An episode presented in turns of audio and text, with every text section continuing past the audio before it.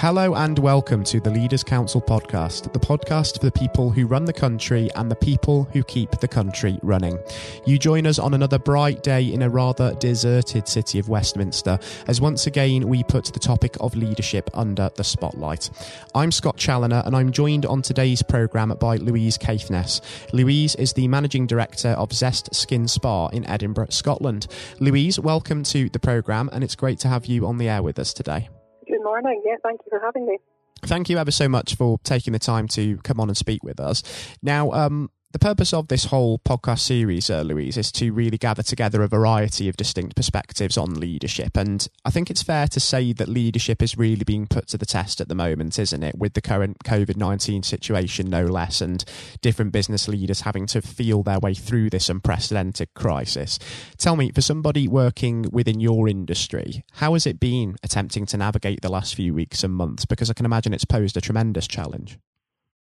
Yes, indeed it has, and um, I think that's the role of a leader, isn't it? Is to um, start to take take control in times of a crisis, and uh, times like now have, have, never been tougher for business. Um, I know for my industry, where it is predominantly a hands-on industry, um, business is closed um, as as, it, as normal, and over the last number of weeks, it, and, and as the time has passed, and uh, gone on significantly longer than we all anticipated. It's, it's looking at how we diversify our businesses so that we can survive times like this. Exactly. Um, adaptability is hugely important uh, from a leadership perspective. And I can imagine as well that that's something that you're really going to be considering going forward as well, because there's a huge um, amount of um, discussion at the moment about what this new normal is going to look like. And business and business leaders are really going to have to change their approach to be able to meet that, aren't they? Yes, absolutely. And I, th- I think for every business in any industry, um, it's really important at times like this to look at where the weaknesses are um, and, and, and hopefully where the strengths are, and, and most importantly, what opportunities lie ahead for, for your business. Um, you know, as I mentioned, you know, our industry is predominantly hands-on, and, and with the growth of, of online business and online sales, um, it's something that's been harder for this industry to tap into because, of course, we can't give a treatment over the internet, um, which in a sense has, has, given us a sense of security that you know clients will come back to us because there is little option or alternative. But it does make us look at how we can perhaps um, provide um, other elements of our business online and remotely, such as consultations, retailing through websites, um, and doing different podcasts and webinars to educate our clients as well. So it's required a great deal of proactivity from that point of view, hasn't it? Even though there's been a great deal of uncertainty during this time, businesses having to plan for certain eventualities, whether that be reopening or whether that be adapting to what that new normal is going to look like in the future. Um, yeah, de- yeah, absolutely. And because there's no definite date for any industry opening again, or certainly there wasn't a number of weeks ago, um, we, we can't hang about and just hope that you know there will be a quick change to return to you know, how we previously ran our businesses. We have to make changes, and you know, the businesses that we we closed a number of weeks ago are not the same businesses that will open again when the time when the time's right. There will be changes. Mm. And of course, um, as well as being proactive and planning for certain eventualities, businesses have also had to gra- grapple with being reactive as well, being able to adjust to changing guidelines and changing circumstances. Um, if we take sort of that fine balance away from times of crisis, um, Louise. As a yeah. typical business leader, would you describe yourself as being quite proactive when problems arise? So you're the sort of person that gets on top of things and dives straight into deal with it as soon as possible, or do you tend to maybe take a little bit more of a backseat, let matters develop a little bit, and then take action from that point? I think in, in any instance when there is a, a change to the business, call it a crisis, yes, it is important to, to react um, because you need your business to survive.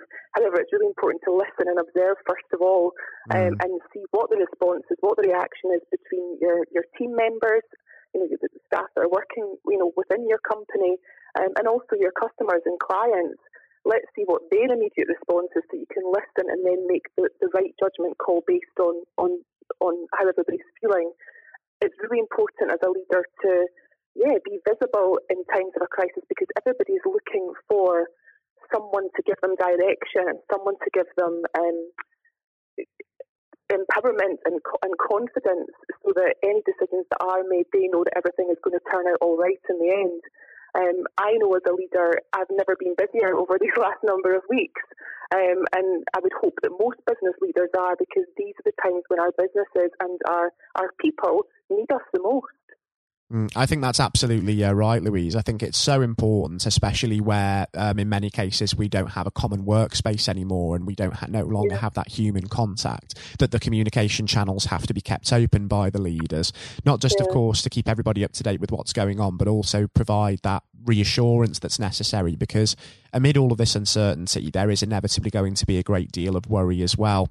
And it's the leader's role to therefore try and keep a cool head and provide some reassurance. Whereas there might be a lot of pressure on that leader because they may not necessarily have that much more information than the people around them. And so that's also quite difficult. It's really important, but I think it's important to be completely transparent with your team mm. as well and let them know, look, I don't have the answers, but rest assured I'm working to try and get answers and find a solution, but I need your input as well.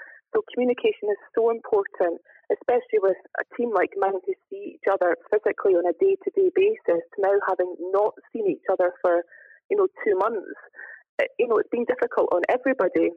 And, and you're mindful that as much as technically the team are not working at the moment, they're, they're still responsible for their well-being and their um, you know, their motivation. So when they do return to the business, they're, they're keen to come back and, and, and want to work hard because they, they appreciate what you've done as a leader to make sure the business is still there, that their jobs are still there, um, and that there's a future for them as well all very important points, Louise. Absolutely right. And we talked an awful lot there, of course, about how you've sort of managed um, your team through this uh, crisis and um, your view of leadership as a whole.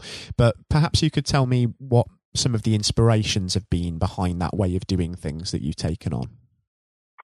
Um, I think the, the, the team itself are an inspiration for me because I, you know, I come from a beauty therapy background. I didn't, you know, train to um, do management or study management or leadership at any time. I was, you know, on the tools as such in a treatment room, and you know, before I knew it, my business grew and grew and grew, and I had to learn very, very quickly, um, and mostly from mistakes that were made about how to become a better leader, um, and really listen to um, you know my team around me.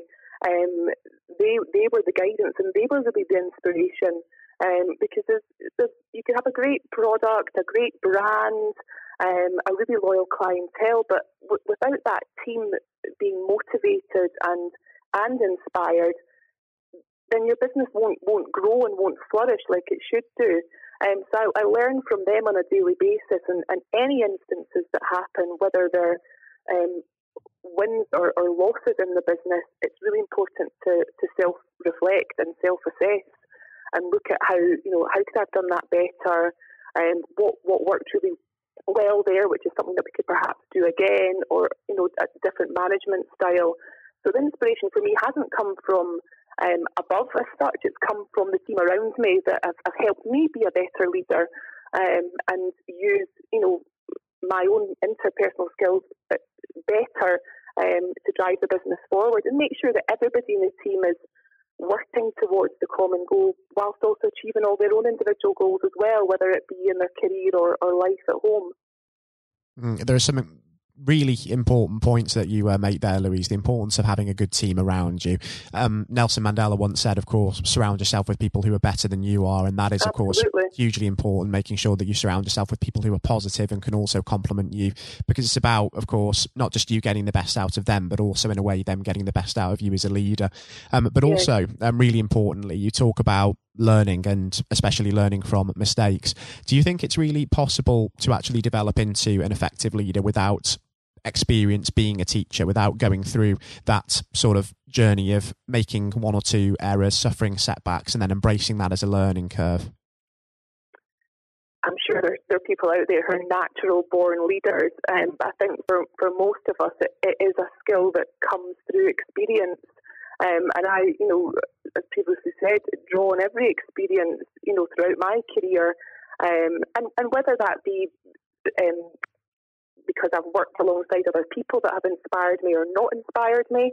um, whether there's been situations that didn't have a positive outcome that I've learned from, um, or really positive experiences that you know that you that you repeat again and, and grow from.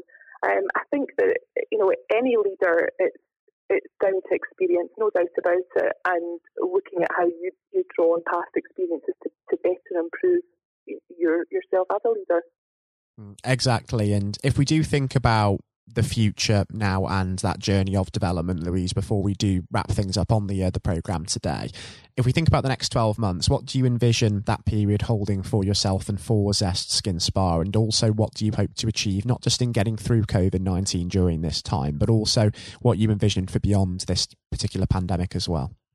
Yeah. I mean, there's no doubt about it. Current situation has been devastating for, for my business, like many others, but we will come through it and we'll come back a much stronger business and a stronger team, I'm sure. Um, as I say, it's, it's highlighted weaknesses in the business that perhaps were um, we were able to carry those weaknesses, you know, previously, but now because we're, we're not there doing the, the sort of hands-on element, you know, we've looked at you know, areas where there is opportunity for, for retail to in, increase our online presence and to grow the business as well. Um, one thing that has instilled huge confidence in me is the support of my own team um, behind the scenes and um, who've been busy bettering their own knowledge and skills with training but also the feedback that's come from our clients and um, the encouragement that's come from them, you know, that they will return to the business and they're, they're desperate to come back to us and desperate for us to open again. The, the beauty industry is a, a growing industry even in recession many years ago, my business grew. Um, I think that we're almost a bulletproof industry, if you like, um, because we, we answer needs for so many people, whether it's not just physical appearance, but the mental health aspects of, of the beauty and wellbeing industry is so important. So, you know, my business will grow, and that's really, really exciting um, I guess we can describe just now as a little bit of a plot twist rather than a setback. It's giving us time to really reflect and reset and, and hopefully open again with gusto and have a really buoyant second half of this year. Mm, yeah, let's certainly hope so, uh, Louise. And I think um, over the uh, the next few months, once we start to see things reopening and we start to see those hopes sort of uh, being borne out, perhaps we could yeah. even catch up and have you back on the program just to see how things are getting on in uh, course, that respect yeah, as well. Um, it's a shame that we are just about out of time on uh, today's program, but um, I've got to say, Louise, it's been a really, really enjoyable experience, but also really informative one having you um, on the air with us. And thank you ever so much um, again for taking the time to come on and speak with me. It has really, really been Thanks a pleasure. Um, thank you, Louise, and do take care and do stay safe with everything still going on as well. Many thanks.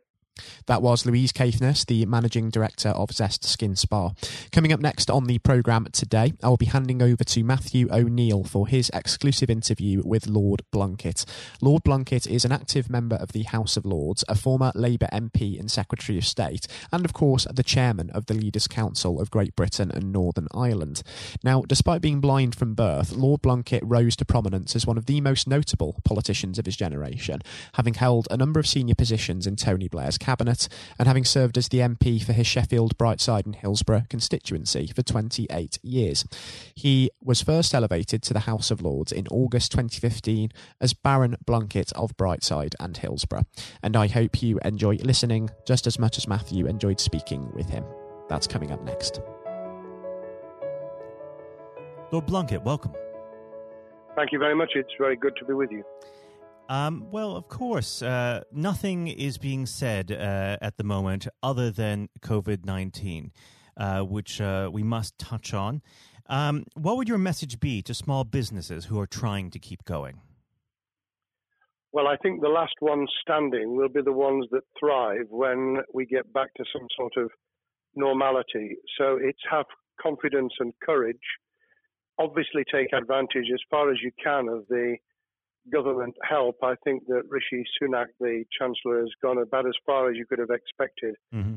In the circumstances, there are obviously small businesses that fall between the cracks. Those who uh, don't have um, defined premises can't benefit from the business rate waiver, uh, have not really been able to demonstrate that they can uh, adhere to the PAYE for furloughing staff, and of course, whether they can receive the the grant, 10,000 or 25,000, all, all of those who can uh, are obviously able at least to benefit from that for the time being and look to the future. But I think the second thing to say, and they don't need me to tell them this as a politician who, who did once do a business studies qualification, which is that it will be a different world and being able mm. to hmm. think about how that world will look in a year's time and be creative about it and learn from not just what's happening to you at this moment in time, but to others around you and the sector that you're working in, that will be really important. Do you feel that the long term uh, effects of uh, the COVID 19 outbreak uh, will, in some ways, be positive uh, for British industry? Well, only in the sense that people are having to be creative, they're having to adjust and innovate. Therefore, they're thinking about more productive, if you like, greater productivity ways of delivering the same service or delivering the same products. And in that sense, I think we'll have temporarily at least very much higher unemployment than we've become used to, but we'll probably have a burst of productivity mm-hmm. which will help with the recovery. Whether it will help with the inequity of the way in which our economy is imbalanced, both between services and product productivity and, and production of goods and services, I'm not sure. What we will need to try and do is to ensure that the geographic imbalance that exists is, as far as humanly possible, is dealt with by both uh, the entrepreneurship and innovation from the bottom up and targeted government help, which will still be needed. And we are now in the throes of the kind of borrowing that we saw back in 2008 to save the banking and economic system. We're, we're having to do that to save the whole of our productive business and mm-hmm. commerce. And I think that will have to be sustained for some time. Do you feel that people will take a second look at global supply chains in the wake of this outbreak? I think there's going to be much more creative ways of using local supply and linking up inside sectors much more effectively. And I hope that the Leaders' Council will be able to play a part in that in the sense that people who mm. have something in common, a synergy in terms of what they're delivering, whether it's a service or whether it's manufacturing or whatever, uh, will be able to see that there's a, a, a good outcome from n- knowing the sector better, linking with people, not just geographically, locally, but those in this country who may not have been on the radar in terms of what they produced for the supply chain. And of course, um, ensuring, because there's quite a lot of fraud going on as we speak with um, people getting into cyber attacks, that they'll also take account of going into the the cybersecurity side effectively as well. The more we're online, the more people who are working from home, the more vulnerable those businesses and their supply chain become. And that's something to think about as well. How important is strong leadership at the moment? Well, I actually think that it's brought to the fore leadership in a whole range of areas from obviously government itself, and there's been ups and downs with the Prime Minister's uh, severe illness, but all the way through the public and private sector, people have, to use the jargon, stepped up. And they've shown uh, local, regional, national level the kind of leadership that Britain historically was very good at. Regrettably, we've not seen, seen the same on the international scene for mm. all kinds of reasons, uh, but maybe we will in future. So I think out of this will come experience of people who have seen an opportunity to do good as well as seen an opportunity to provide a good uh, service or goods, uh, including, for instance, shortages uh, for the health and social care uh, system, um, the food chain, and the like. Uh, but also, I think, in terms of seeing the, the synergy between the private and the voluntary sector and using people's uh, commitment to each other in a very positive way. I, am not sentimental about this. Things will revert. Mm-hmm. But actually, I think there's a, a kind of moment of moral judgment of people feeling that they've got a role to play outside the immediate survival that they're engaged in. And if we can hang on to a little bit of that social responsibility, that will be a very positive outcome. Absolutely. Now, what's your broad view of how the government is responding to this? Are you broadly supportive of their measures?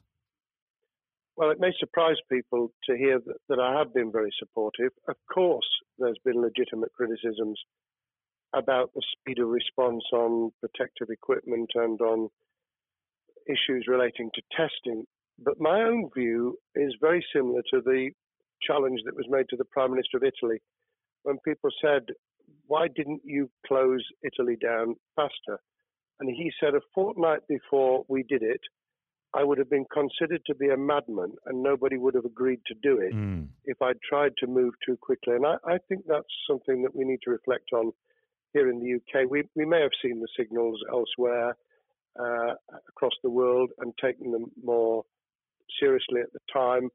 Hindsight is a wonderful thing, but as someone who's uh, had his life in uh, the opposite uh, political party to the, the present government, I think that with some hiccups and mistakes, they've not done a bad job in what has been incredibly difficult circumstances. And you're absolutely right. In a in a liberal uh, democracy that we live in, it's it's very difficult for people to swallow orders given to them from government. Um, well, the the UK and um, and the US, and to some extent to the Scandinavian countries, have a very different interest, uh, history and, and, therefore interest in maintaining the freedom to decide and the persuasion and mm. consent that's required. Uh, those countries that have experienced one way or another totalitarianism over the last century have a slightly different way of coming at this. Mm. I don't want to exaggerate it, but I think that that's why getting the balance right of getting people to go along with what you want them to do in their interests as well as the nation as a whole is a sensible, proportional balance. And I think we now need to adjust to the coming out of the crisis gradually, uh, readjusting to recovery uh, in the same way. Now, something you've mentioned recently on this balance is uh, the police overreach in the enforcement of the COVID 19 uh, structures that have been put in place. What have they done right, and where have they gone too far? Well, I think that they were interpreting what was not necessarily as clear advice as it might have been for all kinds of reasons, because people were feeling their way. I think what's come out of it has been uh, a demonstration by local police services in some parts of the country that they could get people to do what was needed without the heavy hand of drones overhead mm. or people being told that they you know shouldn't be walking in the street because this was all about self isolation not incarceration it was about getting people not to pass the infection on to each other and therefore to provide distance rather than to make our lives a misery those police services that adopted that policing by consent and chivying people along did really well. Those who went over the top, I think, soon got a very substantial pushback. And one of the strengths of our democracy is that you could have that debate. People could say, I'm terribly sorry, we, we think the police force in our area has gone over the top. And that in itself is a constraint and uh, a readjustment. That, that's another strength of um, living in a country where you can have opinions and express them without actually being thought to be a fool. Now, of course, uh, the government has faced criticism uh, that they were slow to react, uh, and Boris Johnson wasn't present at the early COVID 19 COBRA meetings. Now, uh, number 10 has claimed that this is normal practice. Uh, the health secretary often chairs COBRA meetings uh, related to health. does this tally with your experience as a Secretary of State, or would you have expected the PM to be more hands on during the initial stages? I think different prime ministers do have a very different style. And Boris's style, which I think will now be considerably adjusted, was very swashbuckling. In some senses, delegating is a good thing, uh, as every leader of every business or public service knows.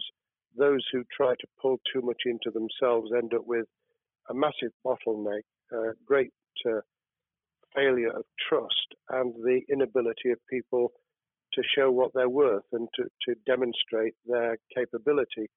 So I, I, I'd be very wary of jumping in and saying he was wrong to delegate the essential COBRA meetings. What I was surprised about was that he didn't um, chair the first couple because mm-hmm. my experience with Tony Blair for the eight years I was in cabinet was that Tony was a great delegator, but he would get a grip to begin with, watch what the difficulties were, and then give people direction and confidence to be able to get on with it. So looking back, I think Boris himself probably thinks, God, I wish I'd spotted the signals from elsewhere in the world more rapidly and I'd just been there. However, this also raises another issue. All of us in positions of leadership need good teams around us. Mm-hmm. I think after this is over, he will be assessing those who really did step up and those who demonstrated their inadequacy.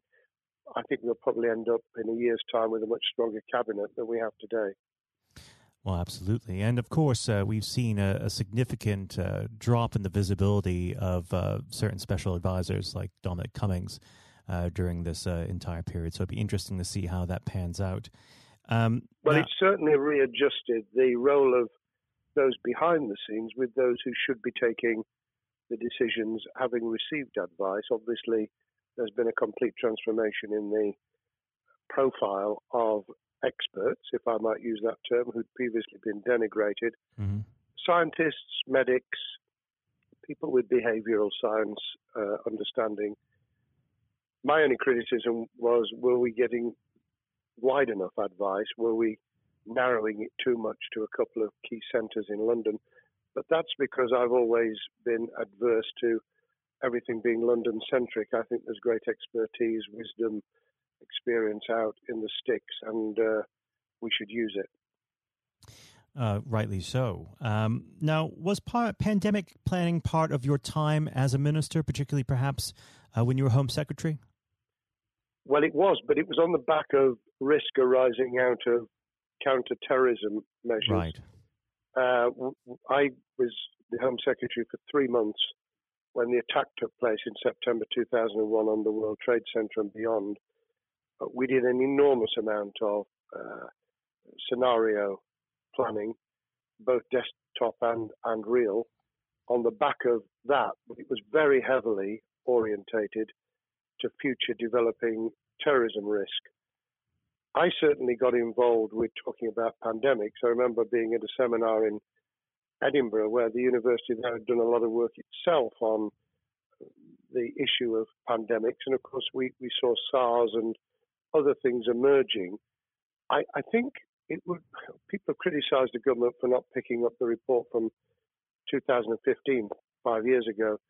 I think that what happens is human nature kicks in. You deal with what you're immediately faced with. Mm. You you can you can sponsor reports. This is true of business planning, of course, as well, and scenario planning for what business continuity will look like, recovery plans for business, what will happen if um, there's a cyber attack, what happens if there's an energy sh- uh, shutdown.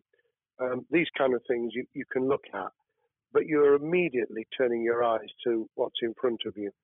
And had we picked up a bit more on the danger from Ebola and SARS and what have you in the past, then we might have said, what if something hits us in the developed nations that we don't have a vaccine for, mm-hmm. that we can't immediately whisk up uh, protective materials or equipment or, for that matter, medicines that help with recovery, all of which we now see are a danger. I think this will make an enormous difference to the planning for the for the years ahead.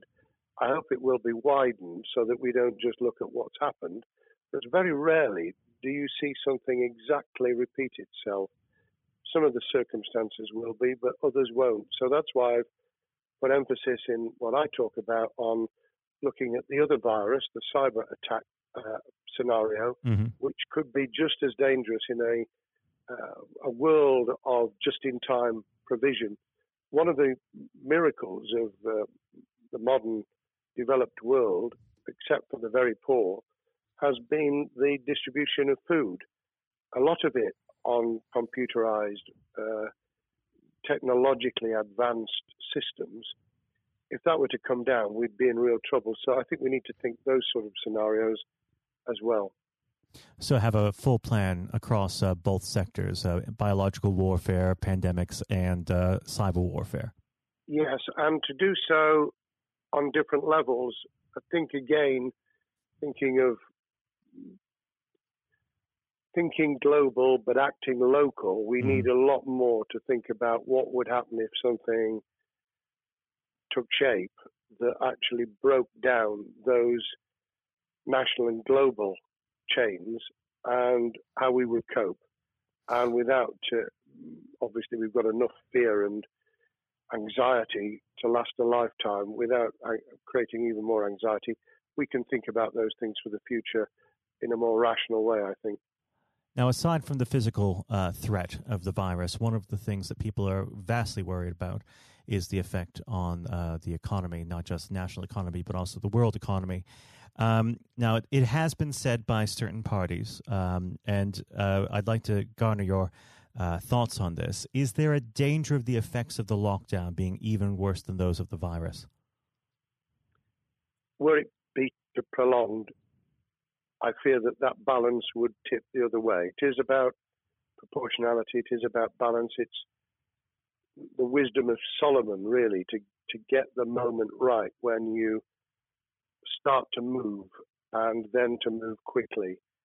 There's no doubt whatsoever that we are stocking up, not just on the economic and employment front, which will be devastating enough, but on the health and social well-being front, enormous challenges, and they will need careful handling because there's a lot of people whose lives, for a variety of reasons, are at risk in the future on a scale that we've been dealing with over the, the um, immediate handling of the pandemic, concentrating really hard on those affected by COVID 19, those sadly who have died or been seriously incapacitated that will roll over into the economic, the social, the mental health and cultural well-being of the nation, and that will need all of us to pull together as well. Absolutely. Now, do you believe the government's doing enough for business? I think that the speed of reaction once the scale of the pandemic was clear was very good. I've praised Rishi Sunak for his action. Uh, remember a chancellor who only just come into office was planning to deliver the budget in the middle of March and has had three, at least three equivalent budgets since. I think he's handled it very well. Understandably worried now about what we're doing to our economy. The level of borrowing is sustainable because of low interest rates, but it reaches a point, of course, where it tips over so that you can't then do the kind of structural investment requirements that the government were laying out before and in the March budget. And mm-hmm. those will have their consequences as well as a planned payback over many years. I think we've learned something over the last few months. We, we needed to take immediate action. We don't want another round of austerity equivalent from 2010 through to 2019, I don't think the nation, on the back of what's happened and the challenges we have, could take that. And therefore, we need a different plan, economic plan, over a much longer period, just as we did from the Second World War all the way through to 2002, when the final American loans were paid off. Now, of course, uh, one thing that's on everyone's lips um, how much longer do you believe uh, that the lockdown can go on for? I believe that we need to be substantially back in action as an economy in June. This obviously is led in terms of places where people would meet in large numbers, having to uh, adjust to the fact that it will be longer for them. And sadly, that will involve business closures. It's why the Chancellor extended the furlough scheme to the end of June Mm-hmm. But unless we, we get things moving in June, I think we'll run into the summer where all kinds of services and industries will have a chain reaction effect. And what happens with one will then have a major impact on another. And then you get the skittle effect where things get knocked down that you hadn't perceived were going to be affected. So I very much, if I were in government, and I always think of things in that context, what would I do if I were in government? I would be on the side from the second week in May on the side of the Hawks in terms of saying we've got to start moving and we've got to do so with the collaboration and cooperation of the public who have got the message, who did behave, who responded magnificently. Let's try and get back. Perhaps, you know, doing things differently for a time, but substantially getting back to business as usual. Unless we do that, then those areas that can't and wouldn't expect to be back in action immediately get pushed further into the middle of the year and the autumn, and then they become unsustainable. Now, of course, um, one of the other major developments we've had recently are the changes in the uh, the Labour Party. So, if we could just uh, speak on the Labour Party for uh, a while. Um, this might sound like uh, an obvious question, but uh, how does uh, Keir differ from Mr. Corbyn? Well, I'm biased because I believe the Labour Party um, has come out of four and a half years of a black hole of a nightmare, mm. uh, where it neither represented a, a, a uh, credible opposition nor uh, an electable government, and the combination was to let those who supported the Labour Party and needed some of its policies uh, let them down very badly.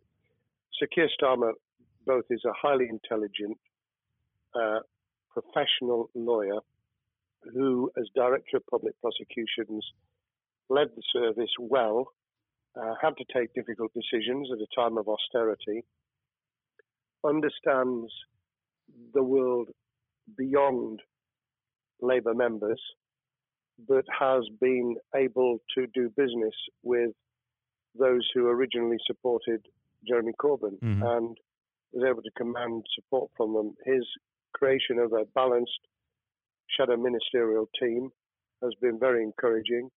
Um, I, I, supported Lisa Nandy, who he's made shadow foreign secretary, because I thought she understood the north of England and uh, the uh, the disaffected uh, Labour former Labour voters. But I believe that Keir has taken on board those who have something really sensible to offer and I believe he will be both a, a great leader of the opposition. More importantly, he will then present himself as a credible alternative prime minister. And all governments need an alternative government at their shoulder. Mm. Uh, it was true of us from 97, and it took the Conservatives some time to recover and to get to that position, but they did, and the Labour Party will, and that's crucial for our democracy. All of us need to understand and appreciate that a living, breathing, functioning democracy requires uh, a credible, confident, and uh, in many ways uh, supportable opposition, as well as a government that we clearly want to do well, because none of us want, as we didn't with the COVID crisis, none of us want the government to fail. We want to see our economy recover. We want our social well-being to t- be taken into account. We want to overcome deep-seated inequality and poverty, and we want to do it with enterprise and entrepreneurship and business playing their role. And that is about leadership nationally, locally, in the private and the public sector. People with ideas, with confidence, with the ability to pull teams around them. Above all, to have some idea of what it is they want to achieve and a very good idea as to how to achieve it. Now, of course, one of the biggest problems Sir Keir is facing will be tackling the party's anti Semitism problem. Uh, there has been a recent internal report that has been quite damning. Uh, what's your response uh, to that report, and what does Sir Keir need to do in response? Well, there are two reports. One, which is being produced by the Equality and Human Rights Commission, uh, which he will and has already indicated will implement in full. The second was a leaked report put together by the supporters of Jeremy Corbyn, 800 pages of private uh, interchanges on social media, which he has, uh, Keir Starmer set up an investigation to identify uh, who did it, who leaked it, what the content was, does it have any salience and lessons for us, and where necessary, action will be taken. So I hope that uh, as he moved very quickly to reassure the Jewish community, so he will be able to take the necessary steps to back up that reassurance with the kind of actions that says that this was a blight on a historic great political party that all, us, all of us were ashamed of. We've been able to put that behind us and to move on to facing the future with confidence. What's the one king, uh, key thing that Sir Keir needs to do to restore Labour as an election winning party? I think Sir Keir Starmer's major challenge is to convince sceptical voters that Labour has not only reverted to a party that they can support because they can see it acting, developing, presenting as a credible alternative government, mm-hmm. but also that the lessons have been learned from the fiasco from 2015 onwards. In other words, there have to be very clear signals of substantial change, not just the right words, not just reassurance that we're not uh, going back to some of the crazier uh, policies, but actually that we've understood why the electorate rejected those policies so substantially in December 2019. If people get that message, they'll understand that the Labour Party has changed, as it did in the 1980s and early 90s, to become the electable government with the greatest majority in historic majority, even greater than 1945, which I was privileged to able to take advantage of in 1997 when I joined the cabinet. Now, I know what your answer is going to be to this question, but uh, indulge me. Um, do you think Keir has what it takes to be PM? Yes, I do. I think he has the background, he has the experience, he has the professionalism, he has the forensic uh, mindset, and he has the confidence to have put a team around him which will ensure that it will work. And those elements are true of all leaders. Ideas, the ability to build a team, to have confidence in that team, uh, and to be able to demonstrate leadership in practice, sometimes at the most difficult times. And, you know, the Leaders' Council, those sharing their thoughts with uh, uh, the kind of thing that we're doing now uh, with uh, a podcast, but also joining us in linking up in that network of people who can support and help each other and learn from mm-hmm. each other. That is what needs to be done in politics as it needs to be done in business. Thank well, you very much indeed, Matthew. Well, really thank you for coming on the uh, the program. It's been a, an absolute pleasure, and I look forward to speaking with you again. Thank you very much, and good luck to all those listening in what has been a nightmare scenario. Good luck for the future. Have courage, have confidence, and yes, listen to those who know more about business than I ever will. Thank you, Lord Blunkett. Thank you. This has been the Leaders Council podcast. Thank you for celebrating excellence in leadership with us. I've been your host, Scott Challoner. Until next time, goodbye. Thank you for listening to our podcast. The views expressed within the podcast do not reflect the views of the Leaders Council of Great Britain and Northern Ireland, its parent company or subsidiaries, members of staff, or other guests of any other person therein associated.